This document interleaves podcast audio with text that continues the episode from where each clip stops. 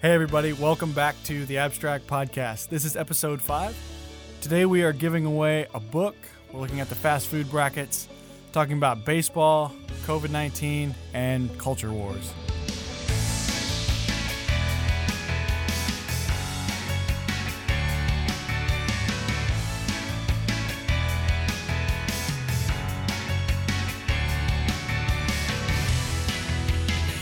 At least that's what's on the agenda to talk about.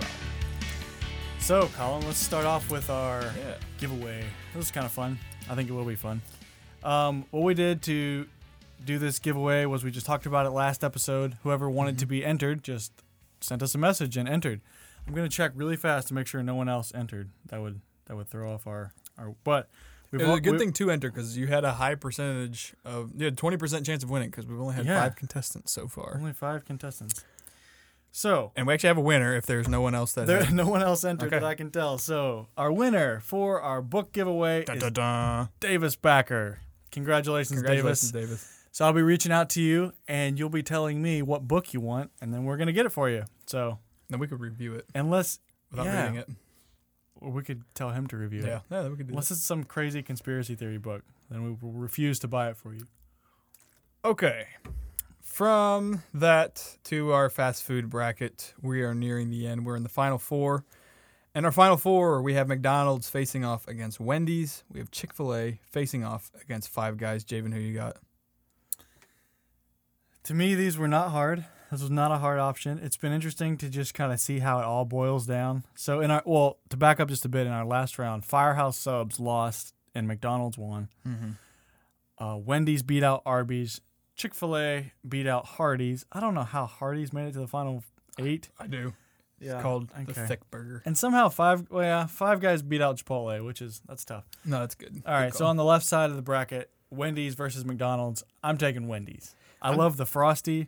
I feel like when you get a burger from Wendy's, it just feels like someone cared, took a little more time to make that than McDonald's. When you get something from McDonald's, sometimes I just feel like they didn't care.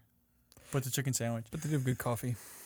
That's their one one thing I like from there. But Wendy's- no, I'm with you. I'm gonna have to go with Wendy's. Okay, good. We're in agreement. But then. it still was a travesty. The two biggest travesties were Chipotle beating out Zaxby's and that McDonald's beat Firehouse Subs. Like, how does that even? What what reality are we Yeah, seeing? and where Taco that Bell- happens? Also, Del Taco, two of my really favorite places. about that My one. brother Luke said he just ate at Del Taco, and he was just describing how great it was. He got the strawberry lemonade and a bunch of food for like under four dollars. Wow.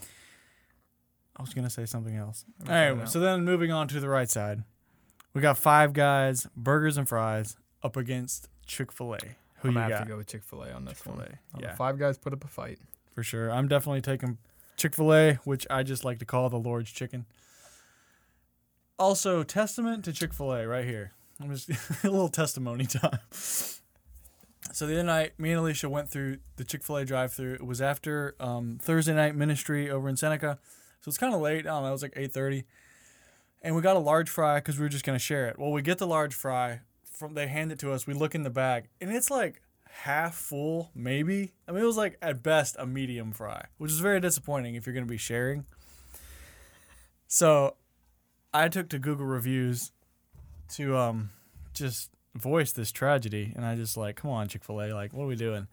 Well, they responded to my Google review and said, "Hey, send us an email." So I did, and they put a free large fry on my Chick Fil A app that I can go back and redeem. Okay, that's I solid mean- right there. That's that's why Chick Fil A is going to win this competition. Yeah, that, that is solid. Well, yeah, that would not be ethical, I guess, just to post that kind of. I was thinking if that happens on a review, maybe, but I, yeah, the ethics would go down downhill fast. That would be unethical, probably. I'm currently looking up Del Taco locations because I've never eaten there, and hearing you describe tacos has made me hungry. Okay. All right. Well, this will give me a chance to just go on a small um, divergence. It's really random. So last night, me and Alicia and what was it three friends? I think. Oh, our light just went out. Come on, buddy. Went to Wild Wings Cafe in Mhm. Anderson. You been there? Oh yeah, many times. Yeah. good stuff. Solid place. It's basically like an alternative to Buffalo Wild Wings, which. Cheaper alternative usually.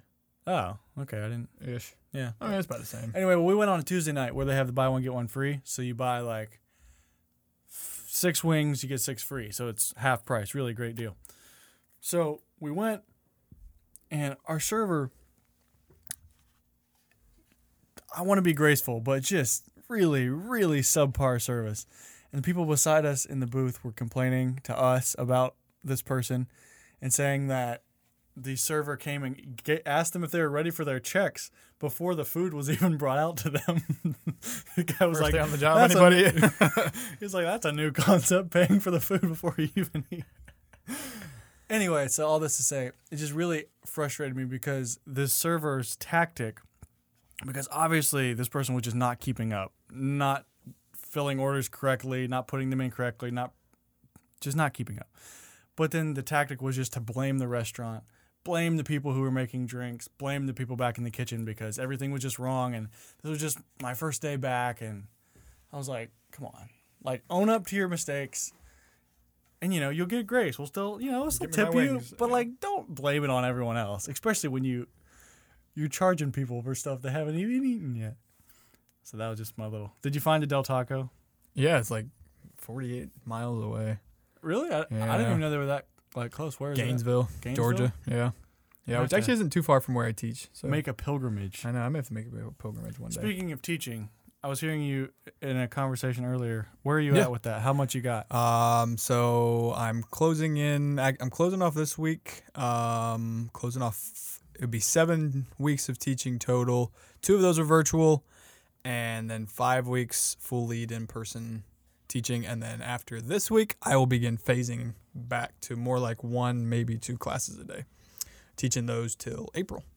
So, Basically till graduation. mhm. So just you said well, I- about two weeks before graduation, so I can compile all the stuff, all the data that I've collected into my senior project gotcha. and so, do some writing. Interesting. So how many are you doing right now? If you're going to cut back to two, Uh, I got four classes right now. four, so it'll be Mhm. half the load. Yeah, that or I might even go all the way back to one. Nice. and then I'll be able to start working on because now I've got all kinds of stuff that needs to be written about, formatted, all in my senior project. So Nice. now I basically go defend my last five weeks. Yeah, Good times. I'm sure you're looking forward to at least cutting back. Yeah. So, did you you seen the email last night from Jason Jordan? I did. Yeah. So Yeah. what? So last night, Collin and I got an email about graduation because we've been wondering what graduation is going to Yeah. be like, and the email stated that we are not allowed to invite anyone. Which is what I figured would happen. But really, I figured we would be allowed to at least like bring our parents and our wife. Nah, I was pretty sure it was going to be a student only so what was your graduation. what was the feeling that you felt at that moment? Uh, I mean, it was kind of. I mean, I'd kind of prepared because that's what I thought was going to happen, but it's still a letdown. Um, but I'm hoping to try to maybe persuade the powers that may be to at least let my wife come along. Um, Yeah. Okay. So, So- this is what I wanted to talk about. Oh yes. I think we need to spend just a little bit of time crafting our best argument for why. Because I don't really see them saying yes. Like, do you think there's any Mhm. chance they're going to say yes? I give it a one in ten chance, if that. That might be pushing the so odds. there was there was two strategies that came to my mind. First would be that building has a lot of entrances, and it's probably going to be dark outside. So you just sneak her in the side what if you put a hat and gown, or like a cap and gown on her, and then sneak her in that way? like a graduate, yeah. or just like a camera with like you know an obvious like a loop over the Oh, neck, yeah, holding yeah. a camera with like some sort of fake little badge or something. Yeah. And then we could just be like, We could just I'm tape filling in for photography because some of the photographers for the school are graduating. So I have stu- we both have student IDs. If we would just get Yeah, little, little pictures of our wives and tape them on there, um, and get a camera, locked and loaded. So that's probably the more dubious, unethical Uh, way. Yeah. The other, I was thinking of reaching out to, to ask Debbie to put in a good word.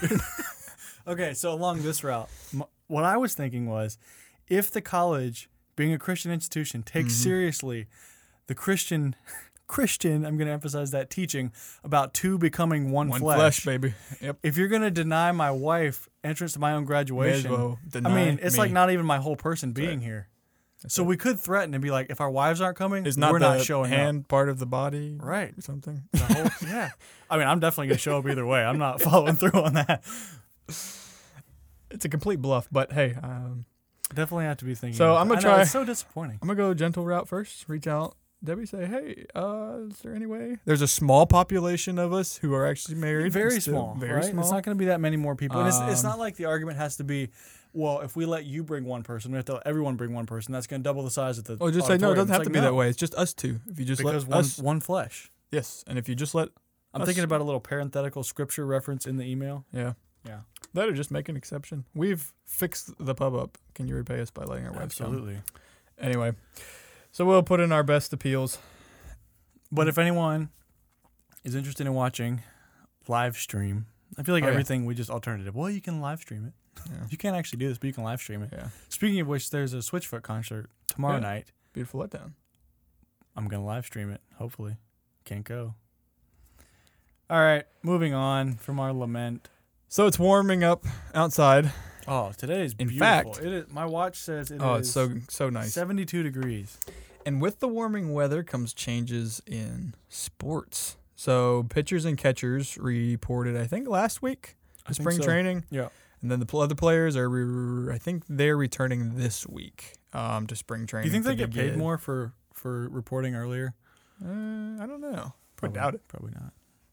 I doubt it, but I just saw yesterday Chipper showed up down for the Braves as their hitting coach, so he showed up. Gonna get rolling with the Is- training. Does Terry Pendleton still coach third over there? He does. He took last year off, I believe, because of COVID concerns. Okay. He's old, but I, I could be wrong on that. so Yeah, he's getting up there in that. years. But or maybe that's Ron Washington. I forget. He's first base. Yeah, I forget. I think one of them. Okay. did. Anyway, so anyway, with baseball in the air, um, I was reading um, a good little article on Fathom magazine about the nothingness of baseball and Kingdom Come. And Javen, did you have a time to read? Yeah, I did. I read this article. It was cool. Uh, written by Joseph. Honesco, Honesco, I believe. Probably butchered that. Um, sorry about that, Joseph. But it was a really good article, and it's only like um, it's one of those Fathom magazine is one of those places that have their articles, and they also have like the time it's going to take you to read it. And I think Oh, it was yeah. I really four minute that. read.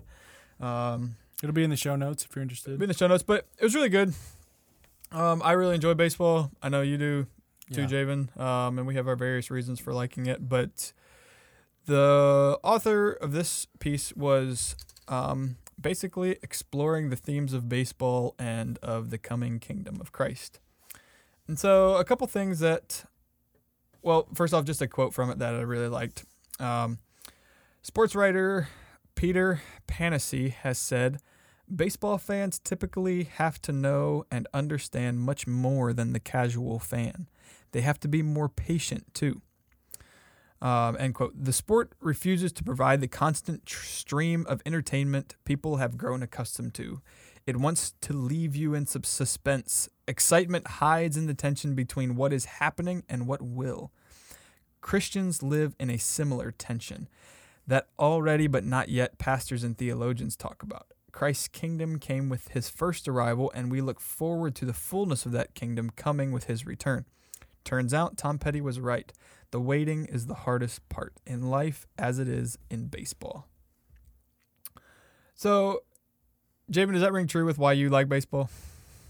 Yeah, I think it does. Um, when I was reading the article, what came to my mind was, I mean, I think every other major sport that I can think of, um, it's it's a timed event. So like, even if you don't exactly know how long it's going to take to watch it Mhm. because of timeouts and commercials and all that, like it's a timed event. So they're going to be playing Right. out there for one hour of time or half hour or however long the ball is going to be in play. But in baseball, none of that matters. Like we're going to be out here until everything that needs to get done gets done. Yep. And what needs to get done So is sometimes each it'll be team needs to come up innings. Yeah. nine times, and you have to get them out nine times. And if it's forty to three at the end, it doesn't matter. Like we're going to play until this is over. Yep. Except in little league where they just have mercy rules. I also like how it's one of the few sports in which to get only a third Mm-hmm. of your time right at the plate is considered really good. Um, Yeah. So like, uh, I mean, just if you dropped, if you only caught thirty three percent of the passes Yeah. you caught, or uh, as a wide receiver, Or hit thirty percent of your field goals. thirty percent of your field goals, threw for a thirty percent completion rate, shot thirty percent from the field Right. in basketball, whatever else, It all would be really, really poor because you need to be succeeding majority of the time. Mhm. Um, but baseball, like if you're hitting over 300, um, Yeah, you can fail sixty percent of the time and make the Hall of Fame. yeah, yeah, very cool. Um, so anyway, it was really interesting um, the comparison between that and Christ's work on earth. And he finishes by saying, Christ's return will undoubtedly fill the earth with excitement, but he's filling it now too in subtle ways. He moves in our laundry rooms and morning commutes and conversations over dinner and every Zoom meeting we have. He has not left us unattended until the end. He works today. I think it's um, just back to, to baseball, like, because I know there's not, I mean, there's still a lot of people that like watching baseball, but there's not just a ton, and a lot of people would rather watch many other sports. And and if I'm honest, I like watching basketball better than than baseball. Um, but I do love watching baseball. Um, but you do at times, especially if you go to the stadium, it's typically in the middle of the summer. It's hot, you sweat, and it's long, and it can be boring sometimes. Yeah, Um, absolutely. Especially if you don't have a good seat. Yeah, because I remember one. Well, okay, this game actually wasn't that boring, even though the Braves pitcher was pitching a no hitter till the sixth, and so like nothing was happening. Right. Um, but it was kind of exciting because it was the Braves pitcher and they weren't being no hit. Um, So but I- then you have brief moments of like extreme excitement yeah, that are fantastic. I would say um, towards the end, I don't know if I would say I disagree with him, but one point that I thought I would bring out, um, he talks about the world of fitness witness the final culmination of the kingdom, and the scoreless innings will cease. Our team will be victorious. We could wait another thousand innings, and it may at times seem that the scoreboard favors our opponent. Pain causes questions, but our victory is on his way. I mean, I think I get what he's saying, but um, I guess it's just in light of kind of some other conversations we've been having in class. Like, I think it's important that we do think of the victory of Christ as already having happened. Mhm. This is not Yeah. something we're really waiting for. Like, death has been defeated, and the victory is complete. We're waiting to be with Christ again. Do like, do you know what I'm saying? I think so. um, my one professor was he was he kind of got on a soapbox and he was saying he was like I wish in Sunday school the first time you came into Sunday school when little Johnny's 3 years old he said I wish the first thing that they would teach them is that it's not God's job to defeat the enemy it's humanity's job to Mhm. defeat the enemy and I, I guess I, I don't know I guess I've been thinking about that kind of since that class I think this is really an interesting point because um, I forget what the heresy is, but it's, it's one of the heresies that the early church had to combat, where it's this like God and devil on your shoulder, where Mhm. God and Satan are on the same plane, and in the end, God's finally going to edge out the victory. Mm-hmm. Like that's really not how we should conceptualize it at Right. all. God Right. is not doing battle with Satan. Like if God did, there would be no battle. They're not on the same level of existence at all. So Yeah. God leaves it. God leaves it up to Adam and Eve and humanity to kick the serpent out of the garden. They failed the first time. Christ, as the new Adam, was completely victorious, Mm-hmm. and now as like children of God, we participate in that victory Right. and finish out the task of kicking all of the remaining evil out of the world Right. which is culminated like in the uh parousia. Perusia? Yeah, Yeah. Yeah. I just learned that word. The meeting, right? the meeting. Yeah, Yeah, the gathering. Christ comes again the second time. Um, yeah, I think, and I've I've heard um, there's some songs Andrew Peterson has written, and I think how he's phrased it before that I liked that idea. It's the same idea, but the victory has already been won. Death has been defeated. Um, and so instead of conceptualizing like Satan as on or, or the devil, you know, as on the same plane as Christ, he said the devil's been and evil have been defeated, um, but now they are just um, uh, not vagabonds, but they are just uh, outlaws. Mhm. Um, it's not an organized thing. It's cause a little chaos on your way out yeah, because there's a new sheriff in town, and he's gonna hunt you down. yeah, and like that's Um, just such a different way of looking at the world, and I think that we Yeah. often get we often get like, oh man, as Christians we're so beaten down and oppressed, and this world is so bad, and the darkness is all around, and it's Yeah. just we're losing, but Christ is going to save us in the end. It's like, no, like we're really not. Like the victory's actually already been won, Mhm. and we get to participate in that victory. We should be living in freedom and victory, like not this bedraggled Right. kind of thing. Right. Yeah. No.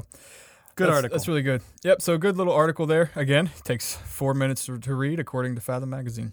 So check it out. Um, okay. So we talked about we just this nice little caveat. We talked about how our graduation plans aren't quite as we envisioned them or hoped when we began college. Um, and the reason for that is obviously COVID nineteen. But there are some good things on the horizon right. in the future of this pandemic. Um, so, The Atlantic just posted a really good article, um, and it just kind of details and ex- is kind of explaining again, whenever you have something that's live like COVID 19 with the amount of variants, Um, there's just has to be a million caveats with how you Yeah. understand it. Like it's just it's complicated for how everything works, and it's difficult getting the correct statistics and understanding it, um, especially with the amount of mutations that are happening and um, new strains. Anyway, but they, I think they did a good job. Um, they basically summed up in four reasons why COVID nineteen cases are dropping fast. So maybe you could just kind of because I think you know more about this than I do. So we are seeing maybe like looking back, we we're kind of we already hit the top of the hill. We're kind of on the downhill slope. Like that's kind of the Yeah, general- so about a month and a half ago was kind of a, a huge peak when there was, you know, close to 4,000 deaths per day. Um, I forget how many people hospitalized, but we are at about 70% less people hospitalized right now. And as hospitalizations go, obviously your death toll is about two weeks behind that. Mhm. Um, and so our death toll is beginning to go down and will continue to go down because hospitalizations are continuing to be on the decline. And if you look at the charts, like you can just watch it go and all of a sudden, like the bottom falls out Mm. and it just drops like crazy in the last uh, three, four weeks. So it's we really have good. we have hit 500,000 deaths. We have so, hit 500,000 deaths. I remember people freaking out about. huge. I mean, not that they shouldn't have, but 200,000 Yeah, was like a landmark yeah, watershed number. yeah. We're 500,000. That is unbelievable. And there's good reason to believe that it's over 500,000 um, just because of how the counting goes. I mean, not huge amounts over 500,000, but there's a good good chance it is over that. Um, Yeah, so take us through these what four Yeah. reasons? And and I think this is good because I think um, Ross Douthat had a good piece in the New York Times about this too, about how I think especially for um, so like Joe Biden and, and Dr. Fauci have both predicted more of like Christmas 2021 we can start going back to normal, and uh, Douthat was just kind of pointing out that if uh, you know, for he thinks for Joe Biden he was making the case that he thinks Joe Biden is um, well you know overestimating so that overshooting he can, it so yeah he can- overshooting it so he can yeah. you know, it, it serves his end there. Yeah. Um, and then I think, you know, the frustration, you know, I've really, really appreciate Dr. Fauci. I think he's, he's incredible at, at what he does. But, you know, two months ago when it did kind of come out that he does still kind of try to steer how people think about it instead of just telling us what Mhm. he thinks about it. Like, um, and I wish, I mean, that's his specialty. That's what he's Yeah. incredible at, and and that was the whole thing, you know, when um, there was just some reports about where he explicitly said he was like, well, I tried to talk about it this way so that people would take it more serious instead of just saying what he thought was how we should understand the virus. So anyway, um, but he's he said he thinks with both of those things in play is why we're still seeing a lot of pessimism with how the end of COVID nineteen is talked about.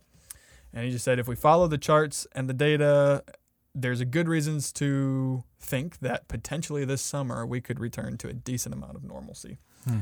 Um, so this is really hopeful. So fingers crossed about April 23rd, right? yeah, yeah, we'll see once.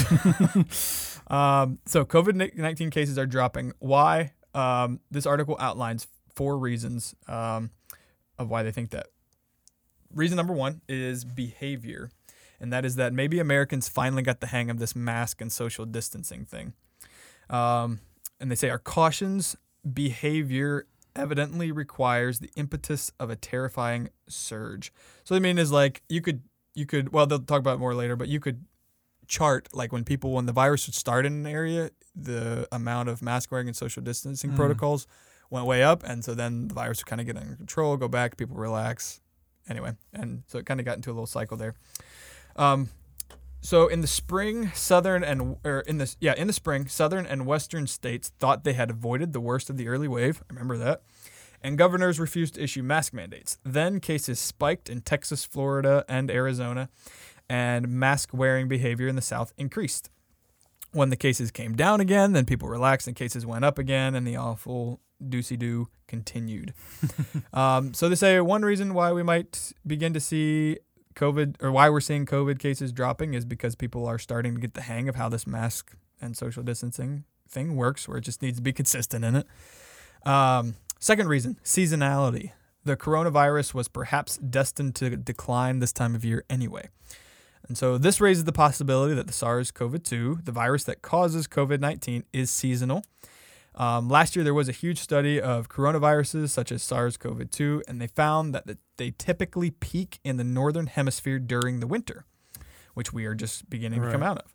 With the most common peak months being January and February. The Mm. apparent seasonality of human coronaviruses across the globe suggests that this phenomenon might be mined to produce improved understanding of the transmission of COVID 19, the authors concluded.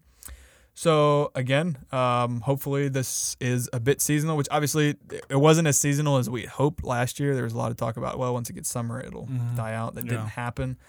Um, but there is a good chance, based off of some of these studies that they've done, that it'll at least decline somewhat. So that's good. Um, third reason is partial immunity, um, and that is is the virus running out of bodies. The coronavirus needs bodies to be a host in order to survive and replicate, and it now has access to fewer welcome hosts. So, 15 to 30 percent of American adults have already been infected with COVID 19, according to CDC. And since people recovering from COVID 19 typically develop lasting immunological protection for many months at least, um, there have been some studies which suggest perhaps your antibodies don't last more than three to six months. Um, but from what I have seen, there's not just a ton of data on it yet. Um, but there, the number of antibodies swirling around the U.S. population may naturally constrict the original coronavirus's path forward. So, yeah, I mean, this was the argument people have been making about herd Mhm. immunity from the beginning, right? Let's Yeah. just all get this. So it, so this isn't exactly saying herd immunity, but partial immunity. right, right. Yeah. So this is actually, I think I fall into this category. I had COVID, and I now have the antibodies, Mm-hmm. and I know I have the antibodies because You're making money off it. I go donate plasma every Tuesday, and I think I might go tomorrow because I want to buy a new camera lens, so some extra money. And um, yeah, they actually pay you to donate your plasma, and they Yeah. pay you more if you don't if you have COVID antibodies. and I do not know if I've had it, but I don't know. It's been in my house. My wife's had it, but Yeah. don't know if I've had it. I got sick before, but I tested negative twice, I think, while I was sick, so I have no idea. Um, and the last reason they posit is because of vaccines. The shots work. Um, which, by the way, uh, exciting news today because Johnson and Johnson was just cleared for their Oh, really? single shot um, coronavirus if you you do not have to get two. The Pfizer you have to get two. Pfizer and Moderna, you have Moderna to you get both two. have to get two. That's Mhm. interesting. Um, and again, Johnson and Johnson, I think, was ninety two percent efficacy. So another, it's it's a It really works. highly functional vaccine. Yeah. Um, and anyway, a lot more could be said on those, but yeah. So one thing that I found interesting, I think it was in that article, or maybe it was in the next article. I'm not sure. There was a link to a study that was done by I'm not actually sure who, but I found it on the Atlantic, and it was a table of people who are the most likely to the least likely to wear masks, Mm. just by like age, race, sex, and household income. yeah, I glanced through that. I just thought it was really interesting. It turns out if you're female, you have higher likelihood of yeah, wearing a mask. females correct? are a little 42% versus males at 38% um, in the category of very likely to wear a mask. Similarly, in the not likely at all, males are higher and females are a bit lower. So, us men don't like wearing masks as much. It's because of our beards. Our beards, I say. Like I'm part of the club. It's because of their beards. Right. Right. Um, I thought this was interesting. Black people are 60 the number is 62%, white is 35. So black people are much more likely Twice as likely. to be wearing a mask. Hispanic 57 and other are 49. And then over on the not likely at all to wear a mask, um, whites are at 21%, which is higher than any other category. I found that interesting. And then there was one more. Um, well, there's a few more categories, but the one that I also thought was interesting was the census division. So this is kind of geographic. Oh yeah. So the least likely to wear a mask are those in the mountain, which would be like, I guess, Like- Appalachia. Idaho. yeah. Well, I don't really know. It's mountain, which is after Pacific. So I guess it's out on the west coast. Oh, I and guess then yeah. yeah. East, south, east, south, central is the second highest, or no, tied for second highest, and that would be us for sure. And then the west, north, central is at twenty five percent. I was trying to think what states. I think that's like your Idaho, Wyoming, Oh, that would be okay. Yeah. Uh, that wouldn't be mountain. I don't know. west, north, central, That's north central. Mm. Colorado, Montana. Iowa. Yeah. Anyway, Out in a lot of those Dakotas. places where there's probably not even enough people to come Yeah, in I contact with anyway. I don't know. There's about 19 people in Idaho. so- and let's see, the most likely is Pacific at 48%, and New England at 48%. So I don't know. that was kind of an interesting breakdown of who is more likely to wear masks. And yeah, it's it's kind of an interesting dynamic around here. Like if you go into a business, um, most of the employees are wearing masks, but I think it's because they're required to. And you can often tell that they don't want to be. They'll be like dragging down below their nose, or Yeah. they'll even wear them on their neck as they run around. And then like, which is interesting to me because you know if you think about the employees working at a business versus the people entering that business, they all are the same people, right? I mean, they all live in the same community. So it's like the people at the business are only wearing them because they they have to, and the people going in there, at least in my experience, are not wearing them. Like hmm. at Wild Wings last night, almost no one's wearing a mask. Yeah. A few people. Yeah. I just it's interesting, and that I guess speaks to where we're living in the country. Yeah. So But I would say I would say that I see more people wearing them now Oh, yeah. than I did, what, like a year ago. Right, and I think that's the whole point. Like, it's kind of dawn. Like this, this actually helps, Yeah. um, and it can keep our numbers down. And I think it it brought it to reality when a lot of, um, like with how hard the South and Southeast, Southwest were hit. When when you know that friends of yours who are doctors are working their tail off just to stay on top of stuff, you can't even call. You know, like when I started in Habersham, they couldn't even. There was public service announcements to not call ambulances because they had no one available to go pick you up if you needed it. Yeah, that's not good. Um, and so I think like when you have it that local and that tangible, um, it's you want to help out. Then you want to help your community. And- So another article we'll just go over real briefly, written by Alexis C. Madrigal for the Atlantic. Said uh, the title is a simple rule of thumb for knowing when the pandemic is over. And so I thought this was interesting. I'm not going to read the whole article or anything, but basically they were just looking at different experts what they're saying, and I guess the goal kind of that they're shooting for is hundred deaths per day. I think is kind of when we see it as like safe, Mhm. kind of. What what, what did you say that we're at right now? uh, deaths per day. Yeah, We're right around between one and two thousand right now, Yeah. Uh, I'm trying to see in the article. roughly. I think there's that's two at. thousand something that died yesterday, twenty three hundred maybe somewhere in there. Um, Yeah. So, um, Monica Gandhi, an infectious disease expert at UC San Francisco, made a similar calculation. The end to the emergency portion of the pandemic in the United States should be heralded completely by curtailing severe illness and deaths from COVID 19. Fewer than 100 deaths a day to mirror the typical mortality of influenza in the in the U.S. over a typical year is an appropriate goal. That's, I found this actually kind of funny. Basically, they're saying once we get it down to the same as the flu, then is when we can kind of move on. Mhm. And it's just funny because like a lot of people who kind of don't take the reality of COVID nineteen seriously have been comparing it to the flu all along. yeah, So experts are saying once it actually gets to the same as the flu, Yeah. then we can move on. right. Interesting point. So I think that's that's hopeful, and I think what's what's kind of lame sometimes is seeing the kind of messaging we are from our top brass. Um, you know that it's going to be so long yet before we're back to normal, and I think it's more of a strategy to try to keep people engaged. But I think the best way to keep people engaged, doing the right things with behavior. And all that would be to give them some light at the end of the tunnel. Right, like- we're almost through this. Yeah. just hang on tight, keep doing the things you're doing because instead it's of working. instead of predicting it's going to be like another year. Right. Yeah. Yeah. The stuff's working. We could maybe hey, be back to a high level of normalcy by summer if we keep it up. So I heard this going around. I don't even know if it was true. Biden was saying something about hundred days of masking and then we're done. Was that was there anything to that? No, he wanted to do um, when he took office like a hundred day intensive. Oh, okay, Um, just like intensive. Yeah. yeah. Okay. Um, go back into doing some mask mandates, maybe a lockdown kind of thing. A lot of that didn't happen, but So here in kind of our last segment, I want to talk a bit just about culture wars because that's always a fun thing to talk about. But um, this is from David French's um, Dispatch newsletter. We both really like David French. At least I know I do. Also, are you on Twitter? Yeah. Did you see David French's post about that book on Amazon that got taken down? I did not. Did you hear about it? I did. Yeah, Ryan T. Anderson's book. yes. Yeah, It yeah. was. What was the book? It was something in the When Harry stream of- became Sally. something in the dream of transgender. Yeah, yeah. Yeah. So I just thought it was really funny because not because of the issue or what it's about, but David French tweets at Amazon. He's like, "It is not okay that you took this book down. I hope this is a mistake. This is terrible." And dude, I just read down through the comments.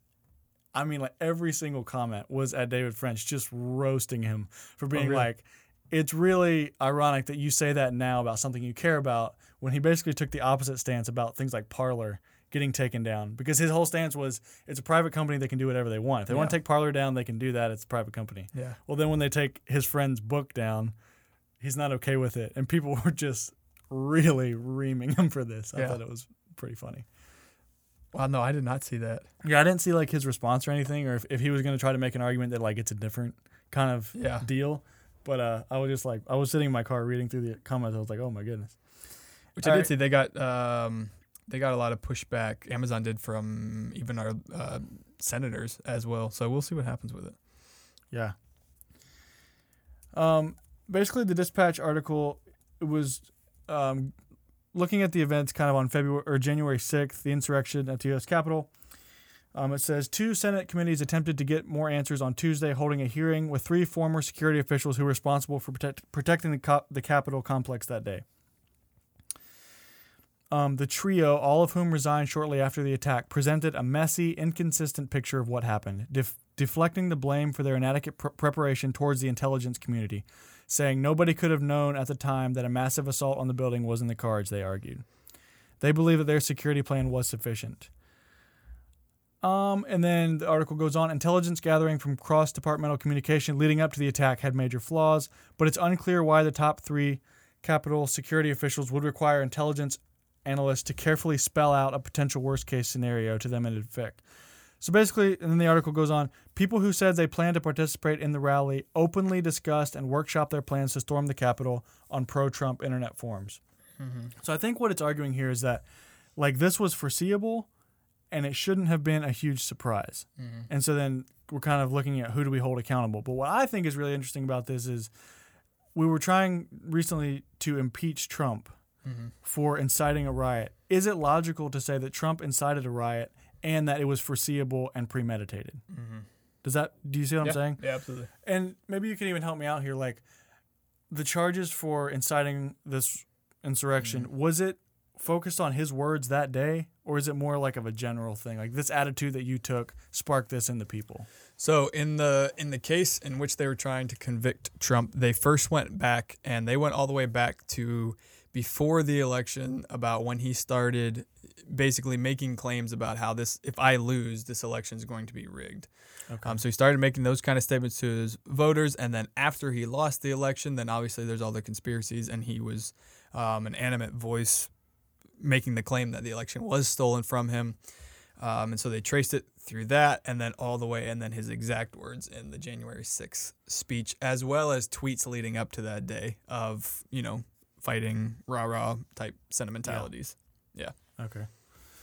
Yeah, so I mean, I guess these two things aren't definitely mutually exclusive. Like, it could have been premeditated, Mhm. and Trump could still be Right. convicted for it. But I just thought it was interesting. Like, if you're going to say that Trump incited the riot that day from the podium, and then also try to say that it was premeditated, those Mhm. things don't seem to line up. Right. But they're not necessarily mutually exclusive, for sure. But he was not convicted.